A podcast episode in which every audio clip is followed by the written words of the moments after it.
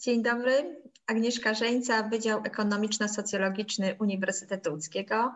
Witam Państwa bardzo serdecznie na kolejnej rozmowie na temat y, klimatu w mieście. Dzisiaj moim gościem jest pani Marta Karbowiak, społecznie zaangażowana łodzianka, od lat y, związana z sektorem pozarządowym i ośrodkiem działań ekologicznych źródła. Dzień dobry Pani Marta. Dzień dobry. E, ośrodek Działań Ekologicznych Źródła funkcjonuje od, e, od 20 lat. Zajmuje się szeroko rozumianą edukacją ekologiczną, przyrodniczą i obywatelską. To jest ogrom doświadczeń, które zapewne Państwo macie, a które z tych doświadczeń, projektów, które realizowaliście, wskazałaby Pani jako flagowe, takie znaczące dla działań na rzecz klimatu w mieście?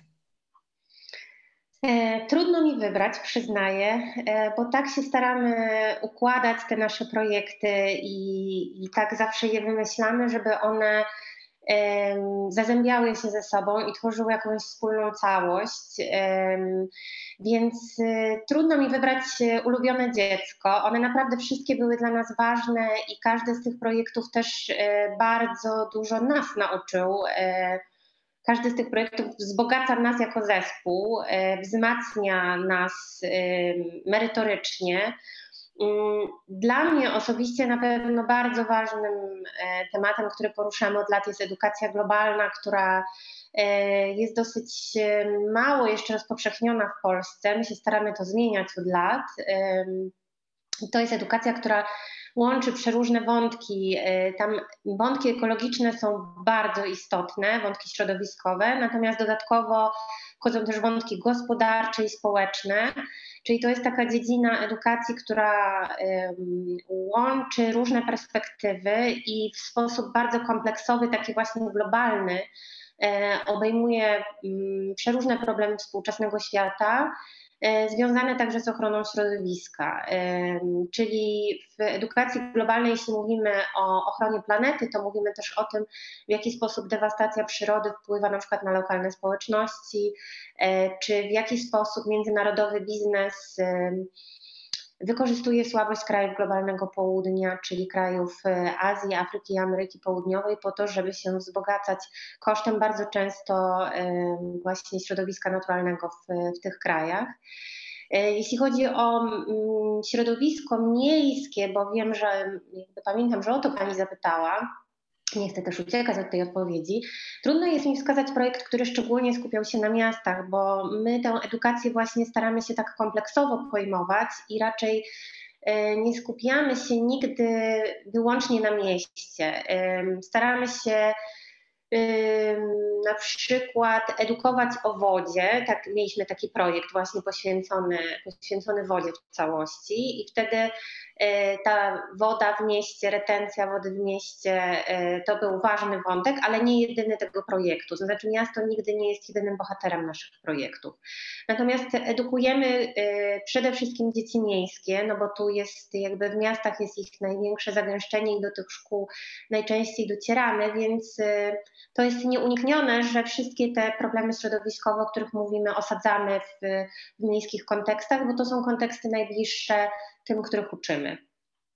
Czyli beneficjentem Państwa e, działań jest głównie e, młodzież, rozumiem, i nauczyciele, ale głównie miejsc, głównie z dużych miast. A w związku z tym, czy, czy te projekty również są kierowane, czy korzystają z, z, z nich inne grupy, grupy w, w, sensie przestrzennym, tak? Czy trafiacie, docieracie z tym informacją do, do, do mieszkańców mniejszych miast, czy do obszarów wiejskich? Czy, czy, czy, czy to tylko e, e, wygląda w ten sposób, że Państwo oferujecie, e, kierujecie ofertę do określonych grup i oni odpowiadają, czy też do, do Państwa się zgłaszają różne grupy szkolne czy nauczycieli, żeby e, w pewnych projektach brać udział? Jak wygląda to od strony takiej właśnie współpracy e, w, w zakresie kształcenia? E, I tak, i tak. To znaczy, my mamy taką swoją stałą ofertę warsztatową, która jest znana nauczycielkom i nauczycielom w całej Polsce, mm, no, w wielu, w wielu miejscach w Polsce i oni jakby kontaktują się z nami i zamawiają warsztaty z tej stałej oferty. E, ale pracujemy też e, projektowo i w projektach zawsze oferujemy taką ekstra pulę warsztatów, która poświęcona jest jakiemuś konkretnemu zagadnieniu. No i wtedy to my dajemy znać szkołom, słuchajcie, mamy nowy, fajny projekt, zapraszamy Was do udziału, mamy bezpłatne warsztaty, więc to działa w obie strony. I zgłaszają się do nas i my zapraszamy. My faktycznie kierujemy ofertę głównie do szkół, do, do dzieci, e, ale też do przedszkolaków, więc już od przedszkolaków e, po licealistów. Najczęściej chyba tak, gdybym mogła statystycznie to jakoś ująć, to szkoły podstawowe się do nas zgłaszają. E, I świetnie, bo to jest taki czas, kiedy rzeczywiście dzieciaki są ciekawe, mają chłonne głowy y, i, i, wtedy można bardzo dobrze pracować na postawach z nimi, bo to też jest dla nas jako y, stowarzyszenia bardzo ważne, żeby nie tyle, znaczy tak, oczywiście przekazujemy wiedzę, e, to jest, to jest oczywiste, natomiast bardzo ważne jest też dla nas budowa- jakby kreowanie postaw. I w przypadku tych najmłodszych dzieci, to właśnie na tym się skupiamy. Na, na kreowaniu pewnej postawy, no właśnie takiej e, wrażliwości na świat natury, wrażliwości na planetę, e, bycia zainteresowanym, bo te mniejsze dzieci, one jeszcze właśnie mniej e, przyswajają taką wiedzę faktograficzną, bardziej to jest właśnie takie um, chłonięcie. Poprzez, poprzez działanie, poprzez działanie. Tak osiągnięcie pewnego, tak, pewnego stosunku do świata. E, więc e, tak, e, oczywiście edukujemy też nauczycieli, to jest dla nas bardzo ważne, bo czujemy, że oni potrzebują wsparcia. Oni często się boją troszkę zajmować tymi tematami związanymi z, z ekologią, z ochroną środowiska czują, że jeśli nie skończyli kierunku ochrona środowiska, to, to niekoniecznie jest ich temat i może nie powinni wchodzić na ten teren. E, więc staramy się przekonywać ich, że to nieprawda i, i że tak naprawdę w tej chwili nie chodzi o to, żeby właśnie zarzucać dzieciaki wiedzą i, i faktami, bo wiedza stała się bardzo łatwo dostępna, odkąd mamy powszechnie dostępny internet. To dzieci mają po prostu wiedzę z każdej dziedziny dostępną na, na trzy kliki w komputerze. Więc one sobie poradzą, jeśli nauczyciel nie, nie, nie zna jakiegoś faktu, to one błyskawicznie y, są w stanie wspólnie z tym nauczycielem dotrzeć do, do, do tego faktu. Y, natomiast to, czego internet nie zapewnia, czego często nie zapewniają też rodzice, którzy są zabiegani i może też nie, niekoniecznie czują te tematy ekologiczne, bo w ich pokoleniu to jeszcze nie był taki duży temat, tak obecny, no to są właśnie te postawy, więc my wierzymy, że rolą edukatora, nauczyciela jest w dużej mierze właśnie E, no, zarażanie ciekawością świata, wrażliwością na naturę. E, my mamy takie podejście, że jeśli dzieciaki złapią tego bakcyla i jakby zauważą, jak natura jest fascynująca i że im nie zagraża, tylko jest, jest bezpieczna, bo to jest też często problem, że rodzice mm, czasami przekazują trochę taki strach dzieciakom e, przed, przed naturą. Albo to kleszcz, albo to osa, tu nie wchodź do lasu, bo dzik wyskoczy. Du dużo jest takich drobnych jakichś... Stereotypów, stereotypów. Tak, tak. Te, te kleszcze szczególnie. My mm, zabieramy dzieci na zielone szkoły rokrocznie i widzimy, że te miejskie dzieciaki często na przykład w, tych pierwszych dniach wyjazdu boją się usiąść na trawie, bo mają zakodowane gdzieś z domu, że właśnie w tej trawie czyha po prostu jakieś niebezpieczeństwo i że właśnie zaraz horda tych kleszczy się pojawi i, i to, to jest wielkie zagrożenie. Więc my się staramy odkłamywać to, jakby pokazywać dzieciakom, że natura jest przyjazna. E, no właśnie, wtedy, jeśli one złapią tego bakcyla, uwierzą nam i poczują to, to powolutku rodzi się w nich samych taka, taka duża wrażliwość, czy wręcz no, taka miłość do natury, takie, takie autentyczne zainteresowanie tym światem. E, i wtedy one w sposób naturalny będą cały ten świat chronić. E, to, to nie wykładami i, i nie ćwiczeniami się załatwia takie rzeczy właśnie, tylko no tylko właśnie oswajaniem, byciem w naturze, e, pokazywaniem, że ona jest fascynująca i wtedy no to w taki naturalny sposób meandruje w kierunku tego, że one chcą chronić środowisko. Więc tak my to widzimy. bardziej jako taki proces właśnie oswajania, uwrażliwiania. Y, mówiła Pani o, o, projekcie y, edukacji globalnej, która rzeczywiście troszkę jest inną filozofią kształcenia w taki sposób zintegrowany na temat y, środowiska, jego ochrony, czyli uwzględnienia tych aspektów społecznych, gospodarczych, instytucjonalnych i, i, i, środowiskowych. Natomiast w swojej ofercie macie oprócz takich dużych projektów kompleksowych, macie też bardzo ciekawe inicjatywy, które wpisują się w to, o czym Pani mówi, żeby, e, żeby przekonywać dzieci i młodzież, że przyroda jest przyjazna i że warto, że warto działać, aktywnie działać na rzecz jej ochrony. I ja tutaj chciałabym, e, żeby Pani nam troszkę powiedziała o takich działaniach, jak chociażby Zielonomi, czy Miejska Partyzantka Ogrodnicza, takie działania, które realizowaliście, czy wegańskie dożynki, czy chociażby Dzień Otwartej Klasy, który jest takim, wydaje mi się, bardzo ciekawym pomysłem właśnie e, e, e, na to, żeby przekonać dzieci do aktywnego działania na rzecz ochrony środowiska. Tak, to jest Dzień Pustej Klasy, który rzeczywiście od kilku lat staramy się promować w Polsce. To jest idea, która przywędrowała do nas z Wielkiej Brytanii i tamtejsi nauczyciele i nauczycielki e, właśnie postanowili zorganizować takie rokroczne święto edukacji terenowej, która nam jest niezwykle bliska i którą też staramy się promować w Polsce od e, wielu, wielu lat. I kiedy dowiedzieliśmy się o tej idei Dnia Pustej Klasy, to, to po prostu to był taki idealny puzzle, który pasował nam tej, do tej układanki. E, I Dzień Pustej Klasy to jest święto mm, no właśnie, edukacji terenowej. To jest taki dzień, w którym zachęcamy nauczycielki i nauczycieli, żeby wyszli z dziećmi ze szkół, żeby zostawili klasy, żeby one właśnie były puste i żeby poszli w przyrodę. E, I, my wierzymy, że w przyrodzie można uczyć każdego przedmiotu, nie tylko przedmiotów przyrodniczych, bo często E, tak się nauczycielkom i nauczycielom wydaje, że właśnie jeśli oni uczą na przykład języka polskiego czy matematyki, to edukacja terenowa nie jest dla nich. Więc staramy się przekonać ich, że to nieprawda, że, że absolutnie każdego przedmiotu można uczyć na, e, na łące, parku, w, w zagajniku, czy, przepraszam, czy nawet e, na jakimś zieleńcu przy szkole. Chodzi o to, żeby jak najwięcej czasu dzieciaki jednak spędzały w terenie, żeby mm, y, no też podchodzić trochę inaczej do tej edukacji. Wiemy już od lat z różnych badań, że takie siedzenie w ławkach to niekoniecznie jest taki styl nauki, który, który, który nasze mózgi lubią.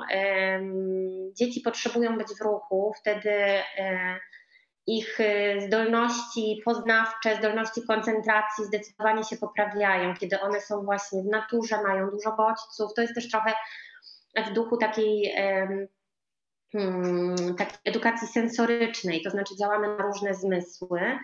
E, no i nie ma lepszej, e, lepszej kasy, e, lepszego miejsca do nauki niż właśnie łąka czy las, w którym jest mnóstwo bodźców, w którym jest mnóstwo naturalnych pomocy naukowych, z których można korzystać. Często też jesteśmy przekonani, że takie wyjście z klasy ustawia inaczej dynamikę relacji w klasie, to znaczy w klasach bardzo często są przypisane role. Ktoś jest kujonem, ktoś jest jedynkowiczem, ktoś jest pupilkiem e, pani nauczycielki, a ktoś jest czarną klasową owcą.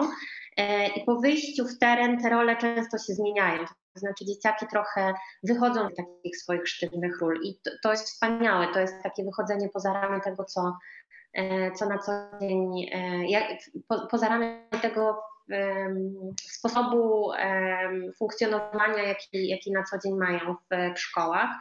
Także my na wielu poziomach e, jesteśmy przekonani o wartości edukacji terenowej i dlatego jest dla nas takie ważne, żeby ją promować. E, kilka lat temu też realizowaliśmy duży projekt w dziką stronę i tam szkoliliśmy też trenerów i trenerki edukacji terenowej. To jest też bardzo ważna część naszej pracy, właśnie edukowanie tych, którzy będą edukować. I poza edukacją formalną, już nie mówię o nauczycielach i nauczycielkach, którzy pracują e, w publicznych szkołach, tylko właśnie o takich trenerach edukacji pozaformalnej. To jest niezwykle ważna dla nas grupa, bo oni później wracają do swoich społeczności lokalnej i tam docierają właśnie do do, do dzieci, do dorosłych, do przeróżnych grup odbiorców. I to mi przypomina, że nie do końca odpowiedziałam na Pani pytanie o to, czy my głównie pracujemy w miastach, czy docieramy też do mniejszych ośrodków. Tak, zdecydowanie docieramy do mniejszych ośrodków. Jakby gdyby patrzeć na liczby, no to oczywiście tych dzieci miejskich jako naszych odbiorców na pewno będzie więcej, no bo właśnie tak jak mówiłam, miasta to jest duże skupisko i tam są duże szkoły i duże klasy. Y, natomiast absolutnie y, bardzo ważne jest dla nas też, żeby docierać do mniejszych ośrodków i nasi trenerzy właściwie codziennie kursują e, po Polsce, głównie po województwie łódzkim, bo w Łodzi mamy swoją główną bazę i, i docierają też do tych mniejszych szkół. Właśnie chciałam o to zapytać, bo Ośrodek Działań Ekologicznych Źródła jest z Łodzi i zwykle z Łodzią się kojarzy, natomiast y, prowadzicie Państwo akcje bardzo często ogólnopolskie, bierzecie udział w projektach międzynarodowych i macie już trzy oddziały w innych miastach, i w Warszawie, w Krakowie i w Katowicach. Też macie swoje, swoje siedziby, swoje oddziały, ośrodki i też roz, zasięg przestrzenny oddziaływania e, ośrodka znacznie się rozszerzył. Gdyby Pani mogła powiedzieć coś więcej na ten temat. Jak tam wygląda współpraca i czy, czy te doświadczenia w zakresie edukacji są różne w zależności od tego, jaki ośrodek, czy raczej to nie ma znaczenia? Mm, w tej chwili te ośrodki e, działają jakby w mniejszej skali. Mm, to w dużej, dużej mierze ich aktywność zależy od tego, jakie projekty realizujemy. E, I jeśli zdarzy nam się projekt, w którym jest dużo szkoleń właśnie w tych, e, w tych regionach, to wtedy te ośrodki się aktywizują. Na co dzień są mniej aktywne, bo na przykład e, okazało się, że w, w Łodzi, w województwie łódzkim zainteresowanie naszymi warsztatami jest tak duże, przez to, że jesteśmy tu też lepiej znani, że w pewnym momencie musieliśmy ściągnąć naszych krakowskich trenerów do Łodzi i oni teraz pra pracują tutaj. E, więc to tak e, różnie się układa w czasie. Natomiast e, kiedy realizujemy projekty, to rzeczywiście staramy się obejmować nimi przynajmniej kilka województw i, i docierać do szkół no, w przeróżnych regionach Polski. Ja sama zjeździłam naprawdę całą Polskę jako trenerka edukacji globalnej i niczym niezwykłym nie są dla nas wyprawy do Olsztyna, Gorzowa Wielkopolskiego czy, czy Rzeszowa. E, więc tak, e, staramy się jak, jak najszerzej docierać e, z wiedzą, natomiast też jesteśmy zdania, że niekoniecznie wszędzie zawsze musimy, niekoniecznie musimy wszędzie fizycznie dotrzeć, mm, żeby trafić z naszym przekazem do osób w tych regionach. E, bo my wydajemy mm, olbrzymią ilość materiałów edukacyjnych, scenariuszy, pakietów, e, książek, e, przeróżnych pomocy naukowych i to są rzeczy, które są zawsze do uzyskania u nas nieodpłatnie. Mm, wystarczy czasami wejść do internetu i po prostu sobie to wszystko ściągnąć, więc e, no właśnie, nie musimy się znać osobiście z nauczycielkami nauczycielami na przykład z Lublina, e, żeby oni mogli korzystać z tej wypracowanej przez nas e, wiedzy. Oni mają to wszystko dostępne mm, na jeden klik tak naprawdę.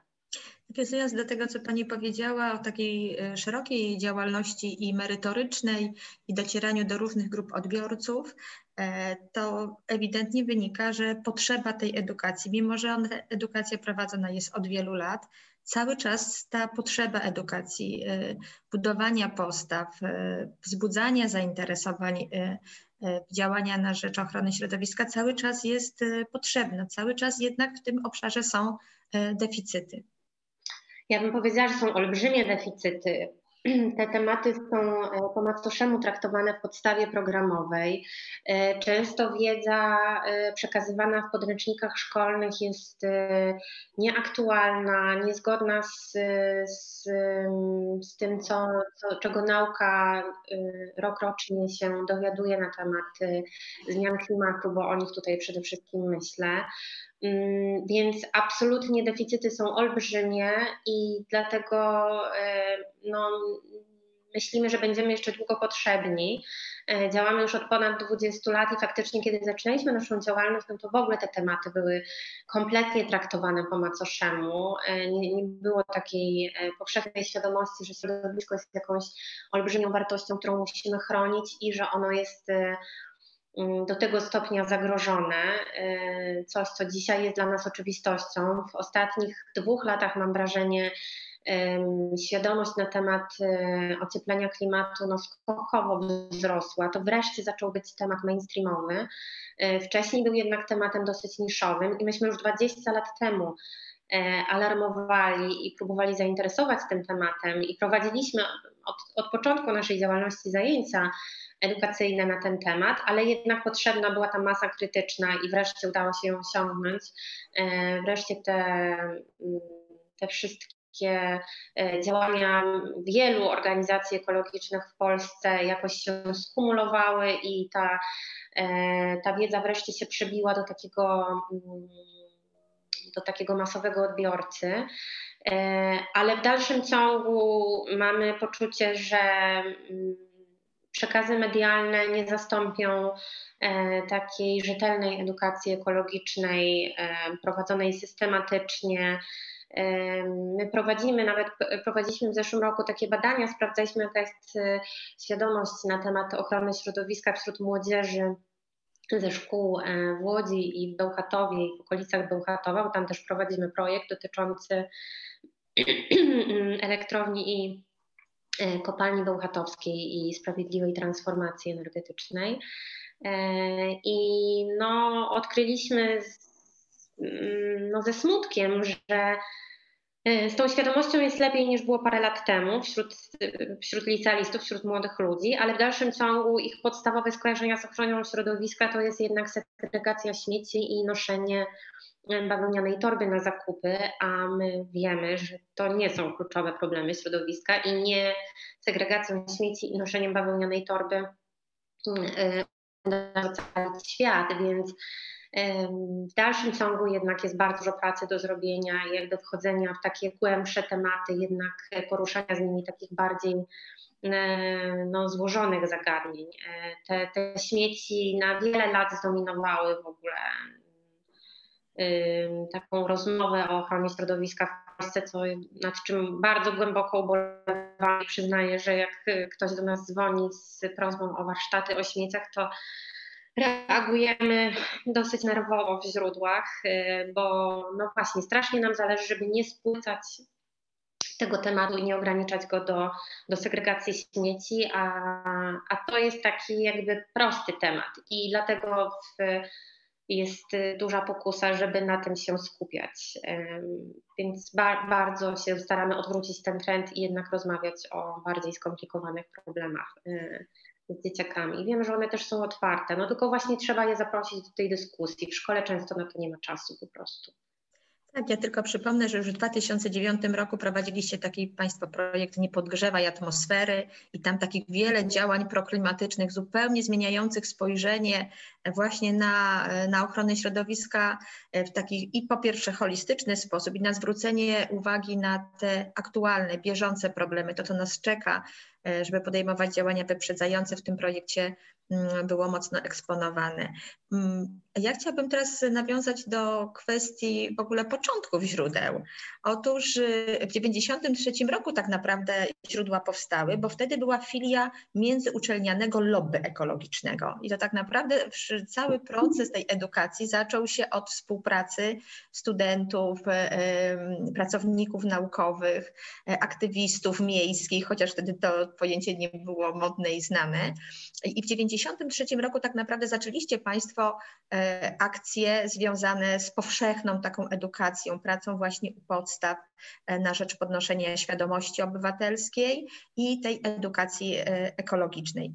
A jak dzisiaj w ogóle wygląda współpraca z różnymi podmiotami, bo z całą pewnością uczel, studenci uczelni wyższych aktywnie uczestniczą w Waszych pracach. Natomiast czy współpracujecie E, z szerszą grupą, z szerszymi grupami społecznymi, czyli nie tylko z uczniami, nie tylko z nauczycielami, nie tylko ze studentami, pracownikami e, akademickimi, czy ta współpraca się rozszerza i również zakres Państwa działalności, czy, te, czy też się rozszerza? Troszkę już Pani o tym powiedziała, ja bym chciała pociągnąć ten wątek e, Bełchatowa i sprawiedliwej transformacji, bo to jest zupełnie nowy obszar, w który wchodzicie w tym momencie. Tak, tych, tych podmiotów, z którymi współpracujemy jest bardzo dużo. E, faktycznie jakby zawsze najbliżej naszego serca e, będą dzieci, młodzież, nauczyciele, bibliotekarze, bibliotekarki, czyli ci, którzy pracują też z dziećmi, bo wierzymy, że to tam na początku trzeba właśnie e, pracować i to daje najlepsze efekty. Co zresztą widzimy, bo teraz młodzieżowe strajki klimatyczne okazują się taką dużą, prężną siłą i mamy nadzieję, że to właśnie mm, ci młodzi będą będą potrafili skutecznie zawalczyć o to, o co ruchy ekologiczne próbują walczyć od lat i że nastąpi jakaś taka właśnie synergia działań. Więc tak, w młodych na pewno siła i oni zawsze będą dla nas bardzo ważną grupą odbiorców. Natomiast tak, no, współpracujemy z mnóstwem różnych podmiotów. Z innymi organizacjami ekologicznymi to oczywiste. E, z samorządami ostatnio e, bardziej prężnie właśnie ze względu na ten projekt bełchatowski. Prowadzimy go już teraz drugi rok i staramy się w ramach tego projektu mm, no, zwiększać świadomość e, społeczności lokalnej z Bełchatowa i okolic oraz lokalnego samorządu na temat e, no, przede wszystkim zagrożeń związanych z planowaną odkrywką złoczew, choć dosłownie no, w ostatnich e, dniach, tygodniach w mediach pojawiają się kolejne mm, deklaracje ze strony PGE, że że firma odchodzi od węgla, więc mamy nadzieję, że to oznacza oficjalny koniec tych pomysłów związanych z utworzeniem nowej odkrywki, e, która owszem zasilałaby węgiel e, elektrownię Bełchatów przez kolejne kilkanaście przynajmniej lat, ale przyniosłoby prawdopodobnie no, katastrofę ekologiczną temu regionowi. Więc w tej chwili bardzo staramy się zwracać uwagę samorządu lokalnego z Bełchatowa i okolicznych gmin na na to, w jaki sposób Unia Europejska kształtuje swoją politykę klimatyczną i w jaki sposób my jako region możemy skorzystać e, z tych form pomocy, które Unia przewiduje dla regionów węglowych, a region bełchatowski jest takim regionem węglowym, choć w Polsce e, jak słyszymy węgiel, to myślimy Śląsk, to jednak elektrownia Bełchatów zapewnia zapewnia mniej więcej 20% zapotrzebowania na, na energię w Polsce i jesteśmy no, olbrzymim, bardzo ważnym ośrodkiem e, energetycznym i węglowym też. E, więc my jako region łódzki też mamy szansę skorzystać e, z, ze środków przewidzianych w Funduszu Sprawiedliwej Transformacji, ale żeby tak się stało i żeby rzeczywiście region no, mógł jakoś obronną ręką wyjść z tego e, procesu transformacji, to musimy mieć plan, e, jak to mądrze zrobić, w jakich kierunkach e, rozwijać region, gdzie przenosić miejsca pracy właśnie z elektrowni i z kopalni, jakie nowe obszary gospodarki można aktywować w regionie, żeby pomóc mieszkańcom i mieszkankom hmm, przejść przez tę transformację łagodnie. Mm, no i do tej pory e, takiej świadomości e, nie widzieliśmy wśród lokalnych władz. Teraz to się zaczyna szybciutko zmieniać. Myślimy, że też dzięki naszym działaniom udało się zwrócić uwagę lokalnych samorządowców na ten problem i na, na konieczność bardzo szybkich działań i podjęcia jakichś decyzji. Więc tak, to jest taki nasz nowy obszar, w który weszliśmy i no, sprawdzamy, jak to działa i uczymy się też dużo dzięki takim nowym kooperacjom. Jesteśmy też świeżo po napisaniu projektu z Urzędem Miasta Łodzi. E, staramy się o bardzo duży grant ze środków norweskich. E, prawdopodobnie w ciągu miesiąca, dwóch będzie wiadomo, czy udało nam się pozyskać pieniądze na właśnie taki program adaptacji łódzkich szkół do zmian klimatu, tworzenia ogrodów deszczowych, takich zbiorników na deszczówkę, oczywiście edukacji z tym związanej też. Także tak, no, szukamy partnerów rozglądamy się, patrzymy z kim nam po drodze, e, a czasami właśnie ci partnerzy sami zgłaszają się do nas, bo, bo wiedzą, że działamy, że edukujemy, że jesteśmy specjalistami w tej dziedzinie i e, chcą skorzystać z, tej, z tego naszego know-how. Tak, ja myślę, że y, y, warto to podkreślić, y, że promujecie Państwo taką gotowość do angażowania się w sprawy lokalnej społeczności, czyli Państwa działalność to oczywiście kwestie takie prośrodowiskowe, proekologiczne, natomiast obok tego jest właśnie rozbudzanie aktywności obywatelskiej, e, potrzeby współdziałania, współdecydowania e, i zachęcania ludzi, nie tylko młodych, ale również e, społeczności lokalnych, już doświadczonych, można byłoby tak powiedzieć, w, we wspólne działanie, we wspólne projekty. Tak, tak jest. E, jesteśmy gotowi do, do takich działań lokalnych. E, próbowaliśmy różnych form. Mm, przyznaję, że przez lata jakby doszliśmy do wniosku, że e, takie działania akcyjne, aktywistyczne, happeningowe, uliczne są mniej spójne z naszym temperamentem jako organizacji niż działania takie długofalowe i edukacyjne. Dlatego jednak one zdecydowanie przeważają w naszej działalności. W Polsce jest bardzo dużo organizacji zajmujących się ochroną przyrody i Każda z nich właśnie wybrała troszkę inną ścieżkę. E, są organizacje jednoznacznie kojarzone z, z aktywizmem, z dużymi akcjami takimi happeningowymi, medialnymi. E, no właśnie, tak jak mówię, to nie, nie do końca jest nasz temperament. My tam, gdzie czujemy że nasz głos się może liczyć w takich akcjach, to zawsze wspieramy inne organizacje. Natomiast w naszym e, krwioobiegu, że tak powiem, e, zdecydowanie uznaliśmy, że najlepiej działają takie działania właśnie długofalowe, edukacyjne, że jednak e, to, to jest ten nasz temperament. To nam najlepiej wychodzi, na tym się znamy. Mamy w, w zespole wielu introwertyków, którzy w takich działaniach właśnie e, akcyjnych, e, konfrontacyjnych mniej się odnajdują, natomiast w edukacji świetnie, więc trzymamy się przede wszystkim tej działki. Bardzo Pani dziękuję Pani Marto i życzymy wszystkiego, wszystkiego dobrego, wielu sukcesów e, i przede wszystkim gratulujemy tak olbrzymiej działalności i efektów tej działalności. Dziękuję bardzo. bardzo.